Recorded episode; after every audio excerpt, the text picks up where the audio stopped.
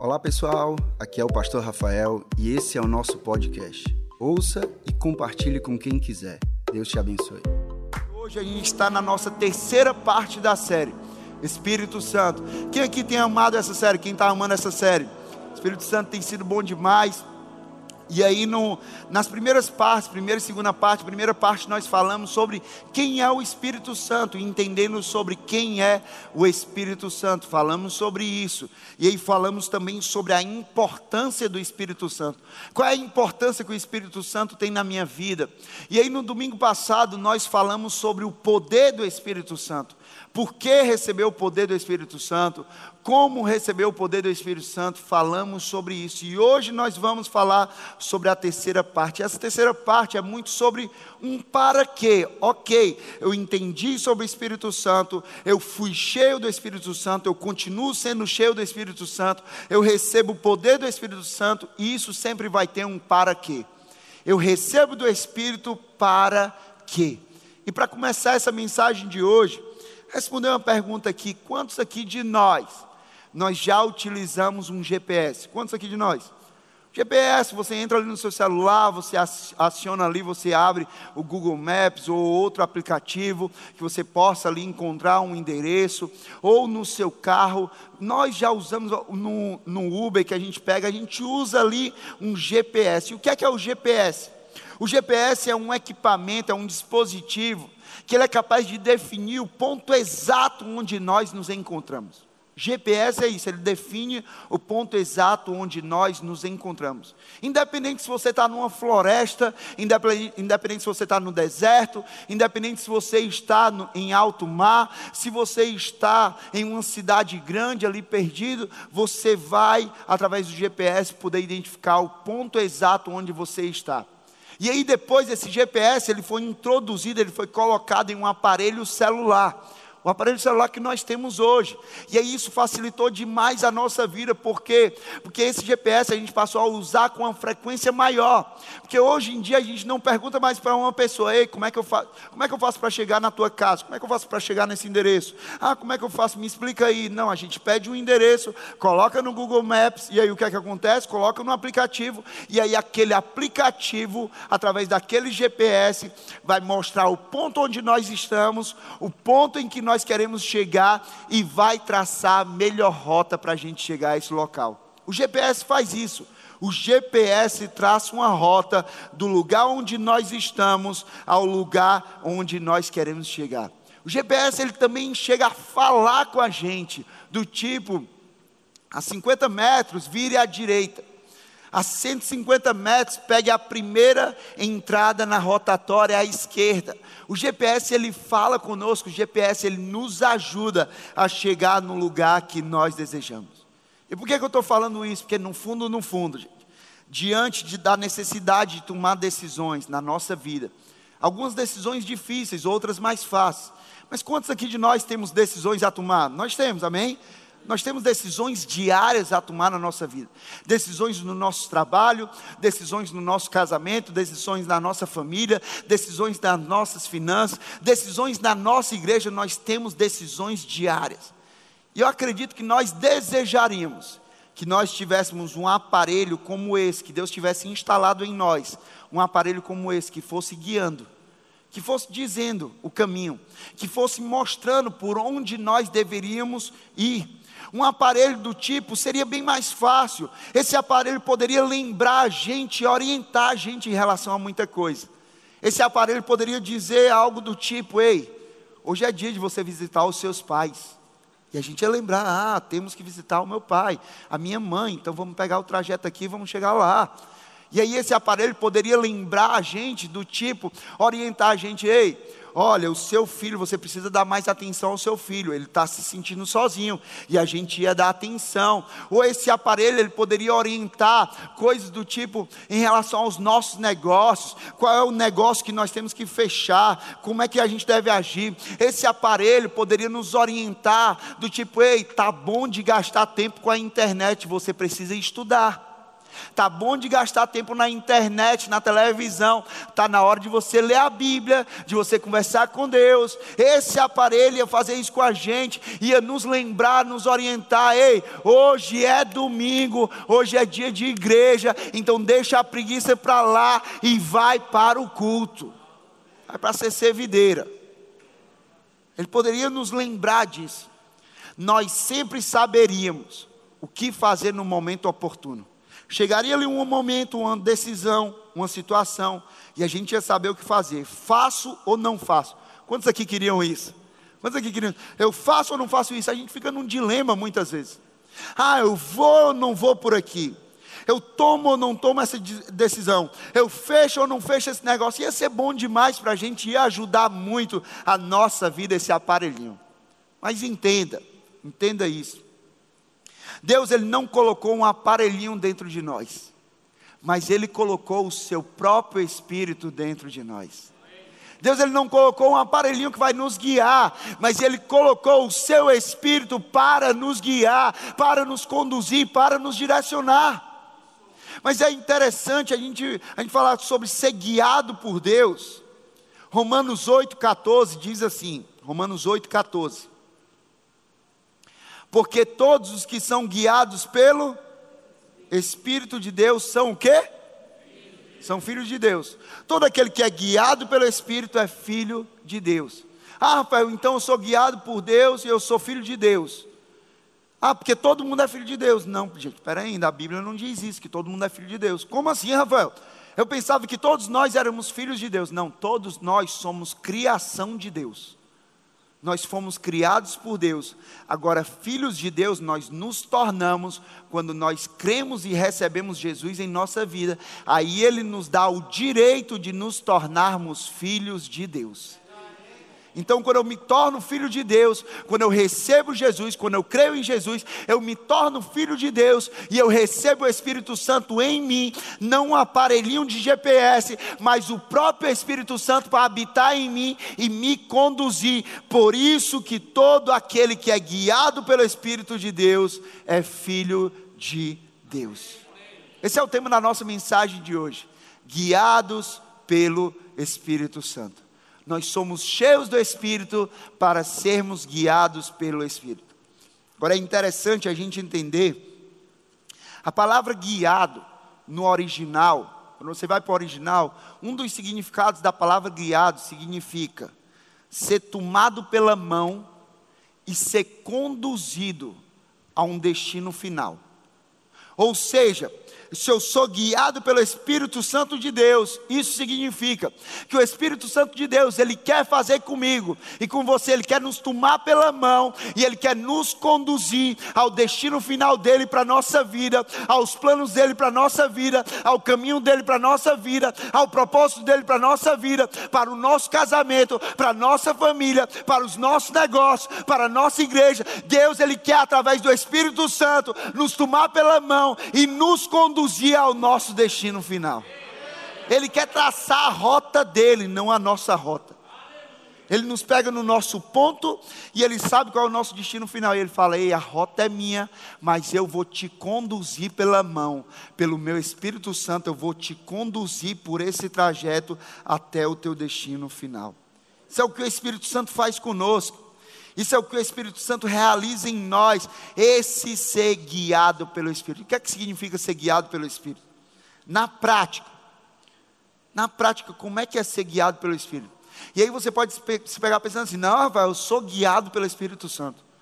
Ok, gente, eu sei que nós somos guiados em muitas coisas pelo Espírito Santo. Mas será que nós somos guiados em tudo pelo Espírito Santo de Deus?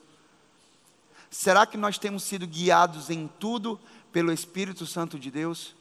Porque imagina aí como é que serão, como é que serão, não vou falar seriam, porque vai ser, a nossa família vai ser, a nossa vida vai ser. Imagina como serão as nossas famílias se nós formos guiados pelo Espírito Santo. Como serão as nossas famílias? Como serão as nossas palavras, como serão as nossas atitudes em nossas famílias se nós formos guiados pelo Espírito Santo de Deus? Minha pergunta é: será que as palavras que você tem dito na sua família têm sido palavras conduzidas pelo Espírito Santo? Será que as atitudes que você tem tido na sua família têm sido atitudes conduzidas pelo Espírito Santo de Deus? Ou tem sido atitudes, palavras conduzidas pela tua emoção, pelo teu sentimento, pelo teu querer, pelo teu orgulho, pela tua mágoa, pela tua chateação, pela tua decepção?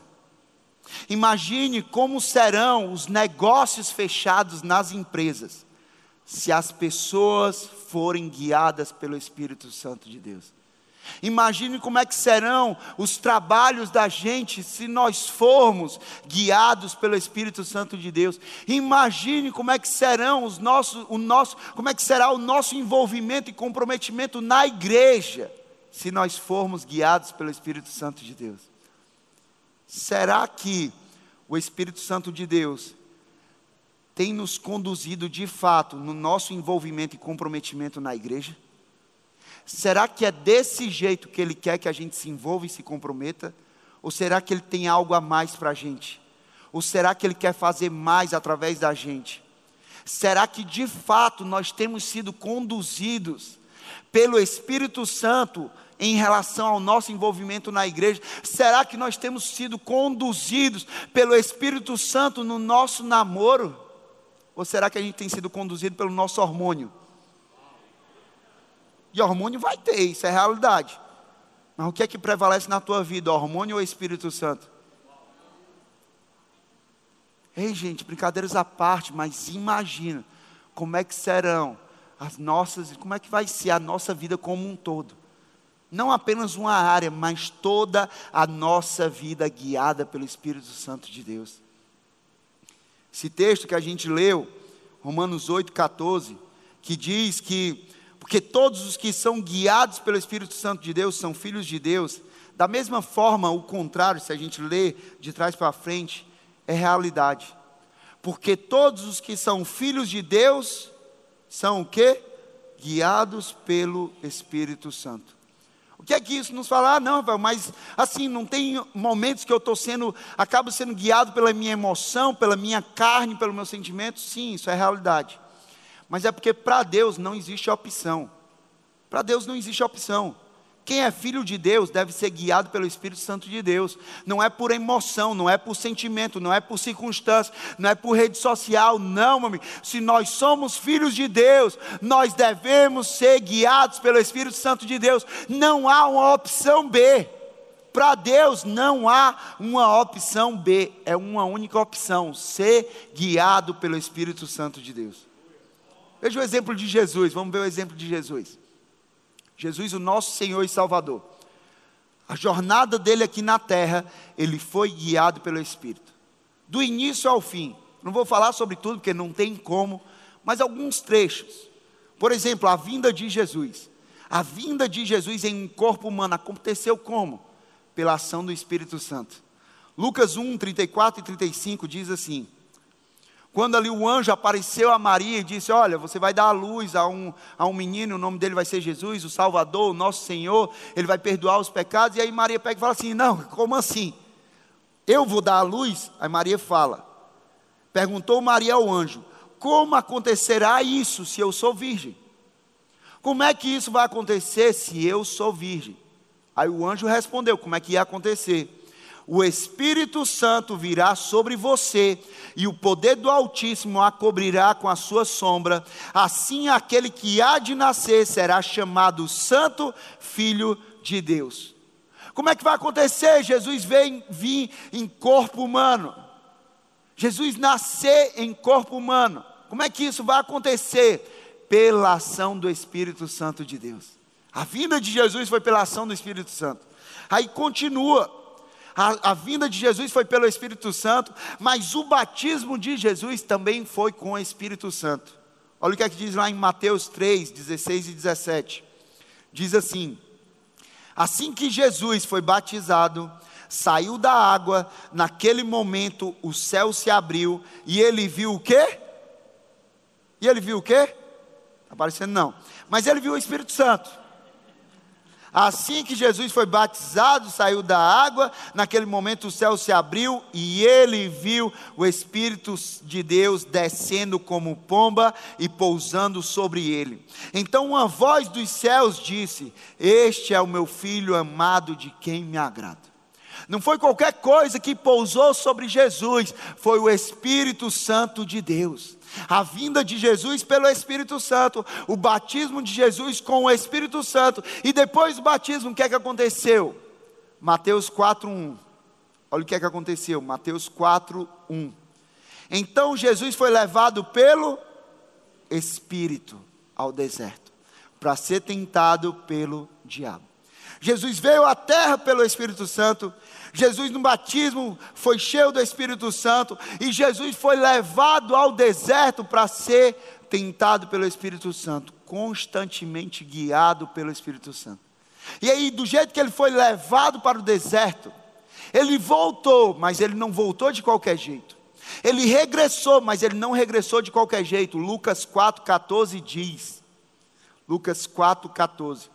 Então Jesus, no poder do Espírito, regressou para Galiléia. Ele foi levado pelo Espírito para o deserto e ele regressou pelo Espírito do deserto. Ele foi para lá, ele vinha para cá, ele curava, ele libertava, ele transformava, ele salvava e tudo pelo poder do Espírito Santo. Do início ao fim, a jornada de Jesus aqui na terra, o Espírito Santo guiou Jesus em tudo. Com o apóstolo Paulo aconteceu também. E aqui uma coisa engraçada que aconteceu com Paulo, eu acho muito interessante. Quantos aqui acreditam que pregar é algo bom? Pregar a palavra. Dez pessoas. Gente, a palavra, palavra, Bíblia, Jesus, faz sentido pregar sobre Jesus, faz sentido compartilhar sobre Jesus. E aí, Paulo, ele ia pregar sobre Jesus, ele ia pregar sobre as boas novas em um local. Atos 16, 6 e 7, olha o que aqui diz. Atos 16, 6 e 7. Paulo e seus companheiros viajaram pela região da Frígia e da Galácia, tendo sido impedidos pelo Espírito Santo. Porque o Espírito Santo, presta atenção, quando ele nos conduz, ele não apenas nos guia, mas ele também nos impede.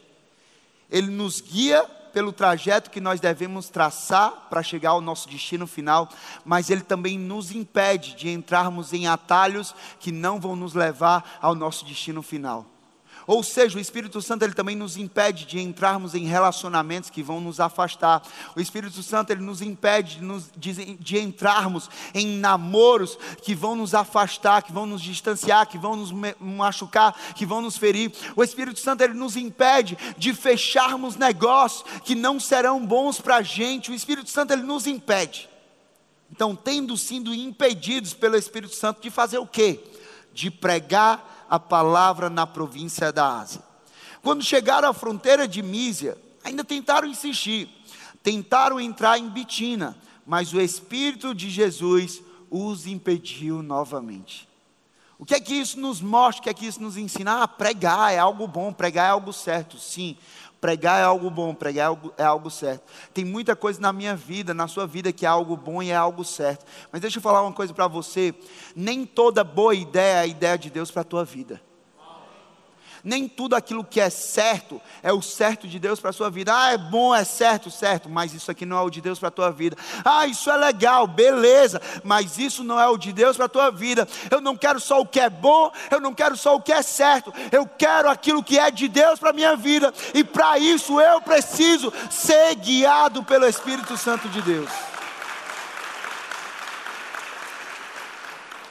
Eu acho interessante, 1 Timóteo 4,1, ser guiado por Deus. Olha o que é que diz 1 Timóteo 4,1, ele começa dizendo, só essas, esse início, ele diz assim, o Espírito diz o que? Claramente. Ele não diz confusamente.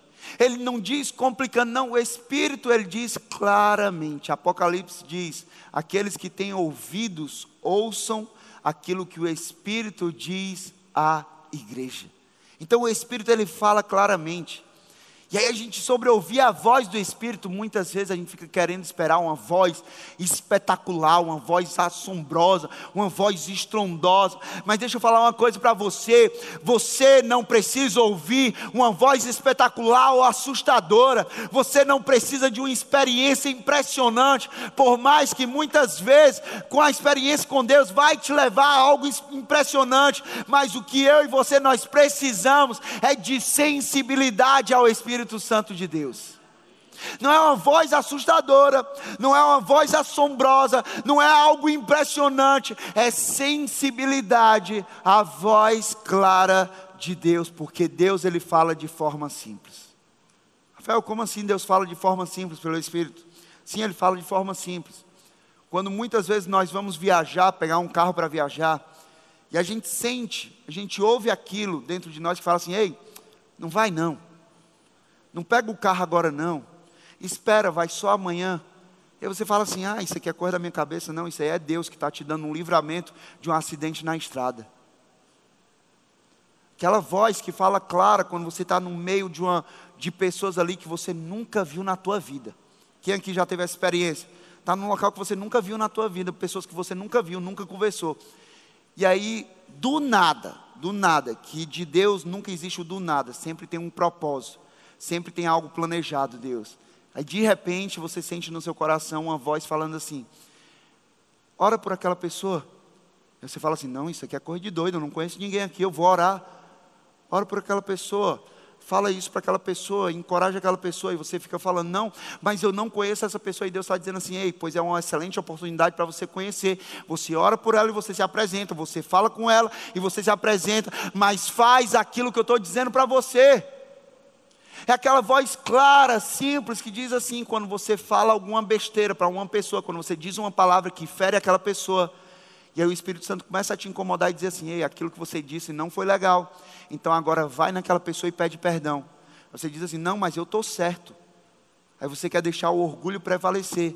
E Deus, e Deus fala para mim para você: Ei, não é sobre estar tá certo, mas é sobre ter paz com aquela pessoa. Não é sobre estar tá certo, mas é sobre ganhar a vida daquela pessoa. Não é sobre ganhar um debate, mas é sobre ganhar a vida daquela pessoa. Então se levanta e vai pedir perdão para aquela pessoa. Se levanta e toma a tua atitude para ficar de bem com aquela pessoa. O Espírito Santo ele fala de forma clara. Isaías 30, 21 Acho muito interessante esse texto de Isaías 30, 21, que é o que o Espírito Santo faz comigo e com você. É como o Espírito Santo conduz a mim a você, guia a mim a você. Ele diz assim: quer você volte para a direita, quer para a esquerda, uma voz nas suas costas dirá a você: Este é o caminho, siga. É isso que o Espírito Santo faz conosco independente das circunstâncias que nós estamos passando, se nós formos sensíveis à voz do Espírito, Ele vai estar sempre dizendo aqui, como uma voz nas nossas costas, dizendo: Ei, pode ir em frente, pode seguir que eu estou com você. Pode seguir que esse é o plano que eu tenho para você. Pode seguir que esse é o caminho para você. E ele também vai falar: ei, não vai mais à frente, não segue adiante com isso, não segue adiante com esse relacionamento, não segue adiante com esse namoro, não segue adiante com esse negócio, porque isso vai te levar a uma cilada, isso vai te derrubar, isso vai te fazer cair. O Espírito Santo ele fala como uma voz nas nossas costas, dizendo: Este é o caminho, siga, ou então para por aí. O Espírito Santo ele faz isso. Então nós entendemos que o Espírito Santo nos guia. Agora, quantos de nós aqui nós queremos saber como é que o Espírito Santo nos guia? Quem aqui quer saber? Como é que o Espírito Santo nos guia? Primeiro de tudo, toma nota aí. O Espírito Santo ele nos guia pela oração. Ele nos guia pela oração. Mateus 6, Jesus ali ele está ensinando aos seus discípulos como eles deveriam orar. E aí ele ensina a oração tão conhecida que é a oração do Pai Nosso. Mas antes de ensinar essa oração, olha o que é que Jesus fala, Mateus 6, 6.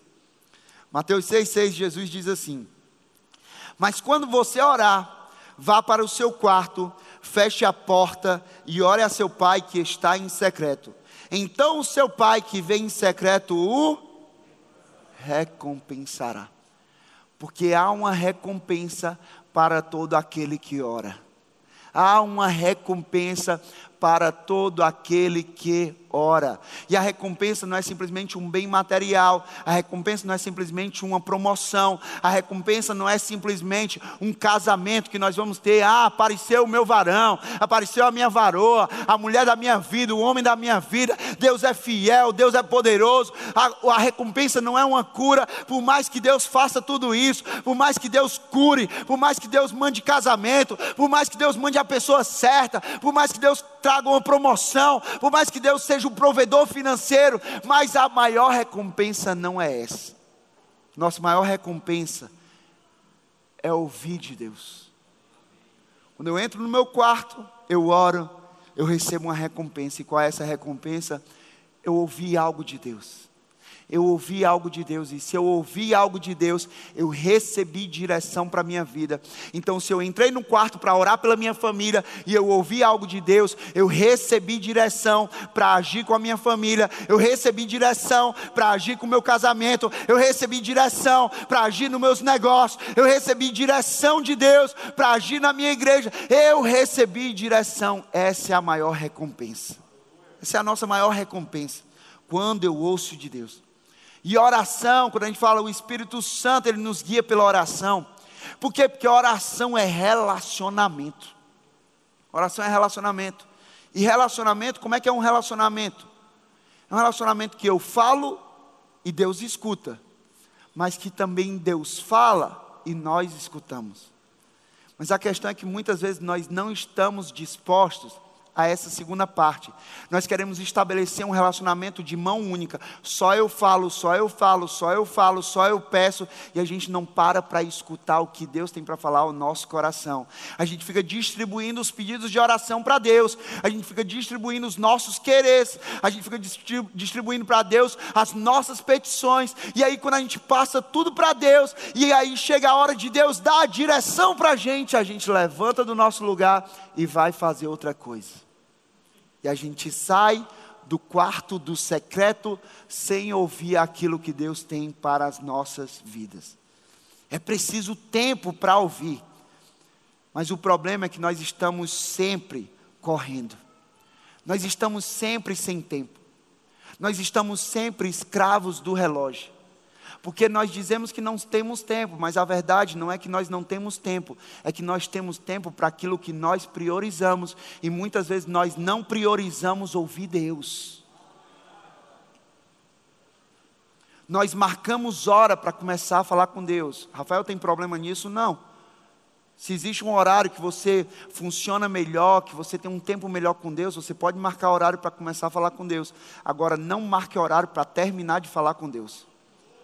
Porque o problema é que nós marcamos horário para começar a falar com Deus e nós, nós marcamos horário para terminar de falar com Deus. E aí Deus, ele obrigatoriamente ele tem que falar nesse espaço que eu estipulei. Eu começo aqui e eu termino aqui. Se Deus não falar, eu me levanto e vou embora. Eu me levanto e vou para o Netflix, eu me levanto e vou para o meu trabalho, eu me levanto e vou namorar, eu me levanto e vou para a televisão. Porque eu quero que Deus fale naquele tempo. Entenda uma coisa Entenda uma coisa, pega isso para você. Tem coisas que Deus quer falar, tem direções que Deus quer dar para a minha vida e para a tua vida, que não estão nessa nossa agendinha, de quando começa e quando termina, mas são coisas que estão na agenda dele, no horário dele. Olha, a gente determina isso aqui, Deus fala assim: ei, não está nesse tempo, é no meu tempo. A minha pergunta para você é: você está disposto a esperar eu falar com você? Sabe, nós temos que ter tempo, ok, para começar a falar com Deus. Mas o nosso coração tem que ser um coração que eu não levanto daqui, eu não saio daqui, até que eu ouça a voz de Deus, até que eu receba uma palavra de Deus, até que eu tenha uma direção de Deus. Eu vou começar a falar com Deus, mas eu só saio daqui quando eu escutar Deus falando. Porque eu não estou em um monólogo, eu estou em um diálogo. Então eu falo, mas eu também quero ouvir Deus falando no meu coração. Então o Espírito ele nos guia pela oração, mas o Espírito ele também nos guia pela palavra. E aí Salmo 119, versículo 105, fala sobre isso. Sobre guiar pela palavra. A tua palavra é lâmpada que ilumina os meus passos, os meus pés, e luz que clareia o meu caminho. Ou seja, quando você pega um GPS, que a gente está falando sobre o Espírito Santo, como, como ele, ele sendo como um GPS nos conduzindo na nossa vida. O Espírito Santo, a gente vai para a palavra, ele nos conduz pela palavra, por quê?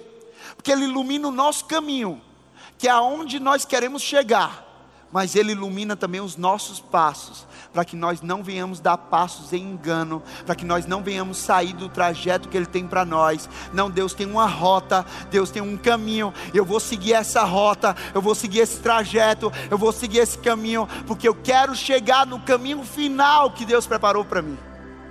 Eu quero chegar no destino final que Deus planejou para mim.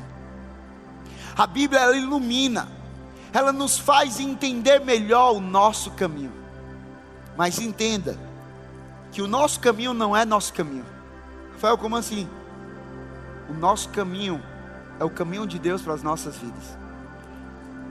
Que a palavra de Deus fala em Isaías: Assim diz o Senhor, que os meus pensamentos não são os seus pensamentos, nem os meus caminhos são os seus caminhos. A Bíblia ela nos faz entender o caminho de Deus para as nossas vidas. Ela ilumina o caminho de Deus para as nossas vidas. A Bíblia ela nos faz entender a linguagem do Espírito Santo.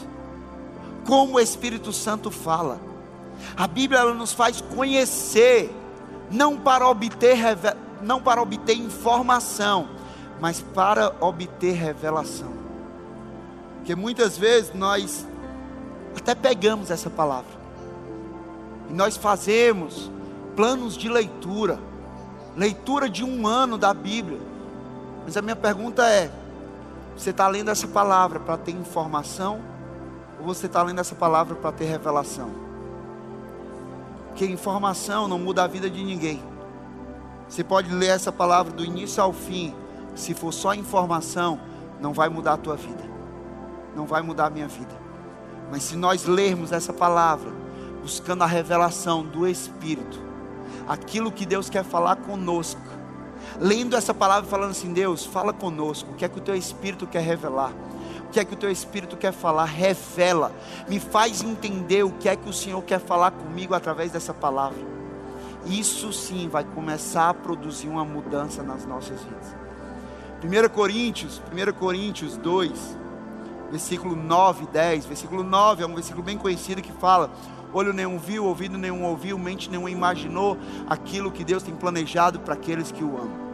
Mas aí o versículo 10 ele fala: Ok, Deus tem isso, mas Deus o revelou a nós pelo Espírito. Deus ele tem coisas maravilhosas nessa palavra preparado para mim e para você. Mas Deus ele revela por meio do Espírito. Revelar o que é que significa? Ele descortina, ele torna aquilo visível. Eu revelei aquilo que estava oculto, eu revelei para você, para que você possa entender tudo aquilo que eu tenho para a tua vida. Espírito Santo, ele nos guia pela palavra.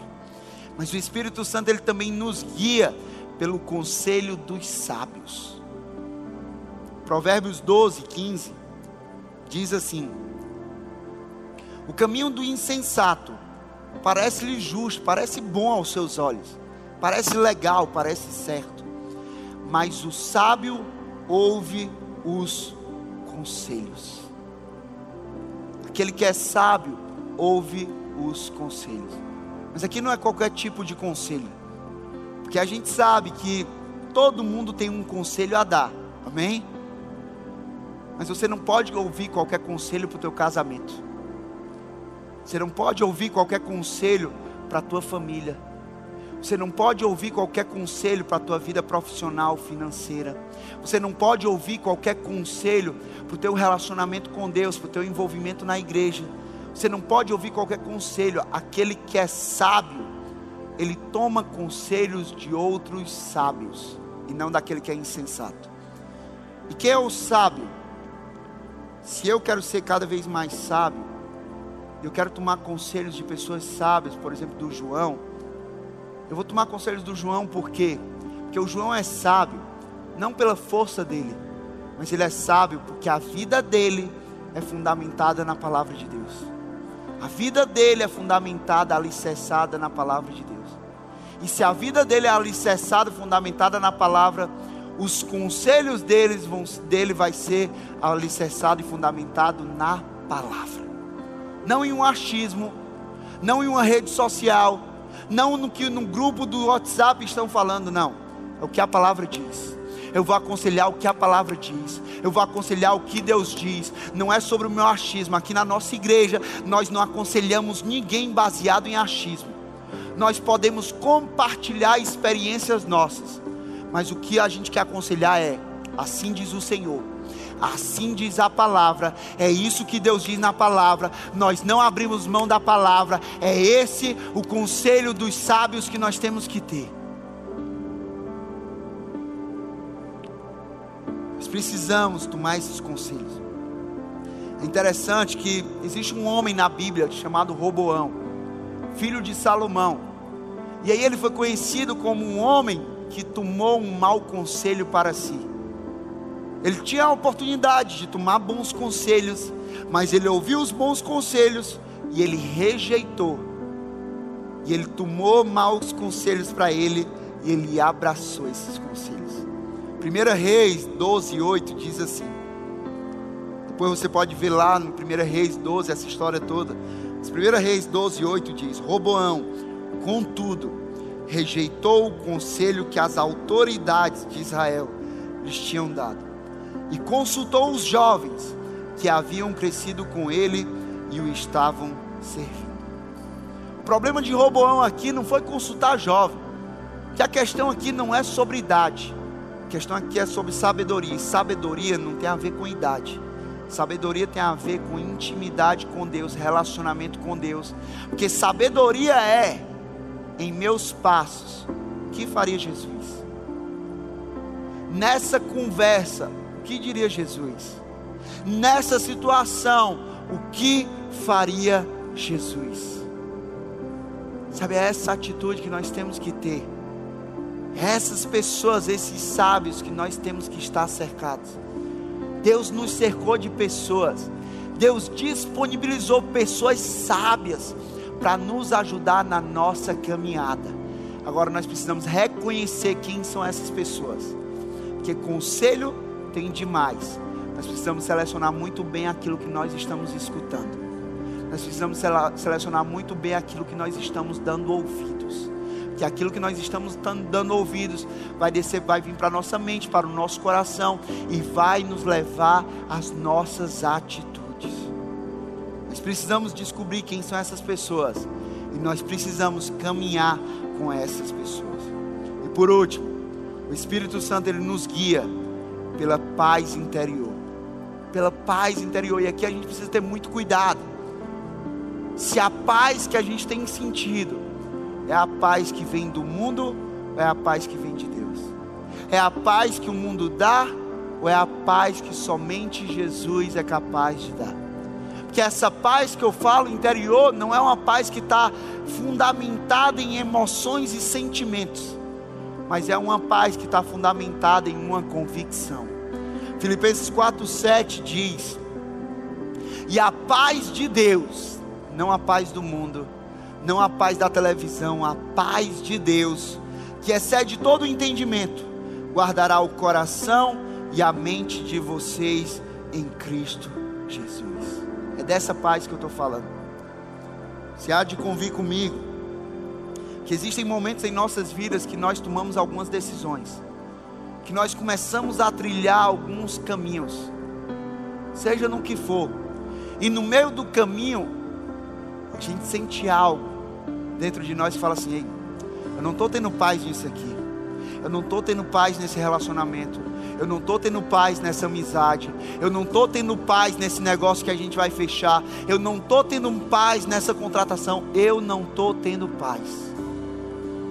Você consegue explicar? Você não consegue explicar. Você só está sentindo algo dentro de você e você não está tendo paz. Isso é o Espírito Santo falando. Da mesma forma, o contrário. Decisões que a gente toma, caminhos que a gente trilha, que não tem nada certo. As pessoas falam: tá maluco, tá ficando doido, vai fazer isso, vai mudar a igreja em meio à pandemia. E a gente fala assim: ei, eu estou sentindo algo dentro de mim, uma paz que excede todo entendimento, que diz: é isso aí, segue em frente. É isso aí, continua. É isso aí, não desiste. É isso aí, não retrocede. É isso aí, é desse jeito que a tua família vai ser restaurada. É isso aí, é desse jeito que você vai resgatar o teu casamento. É isso aí, é continua. A gente não vai conseguir explicar. Vai falar assim, mas o que é isso que você está sentindo? Eu não sei. Eu sei que eu estou sentindo algo. Mas explica para a gente, eu não sei. Eu sei que eu estou sentindo algo. Que a paz de Deus é uma paz que excede todo entendimento. Não dá para entender, só dá para experimentar. Você não foi chamado para entender, você foi chamado para viver e experimentar dessa paz. Sabe, eu termino essa mensagem de hoje, a gente vai orar. Mas eu termino dizendo que nosso desejo, a nossa oração, é para que nós não sejamos mais guiados. Que eu sei que algumas coisas nós somos guiados pelo Espírito Santo, mas em outras nós somos guiados pelas nossas emoções, sentimentos e circunstâncias. Mas que nós não sejamos mais guiados pelas emoções, sentimentos e circunstâncias e que nós sejamos guiados em tudo e sempre pelo Espírito Santo de Deus. Pelo Espírito Santo de Deus. Eu quero te convidar a você ficar de pé no teu lugar, não conversa com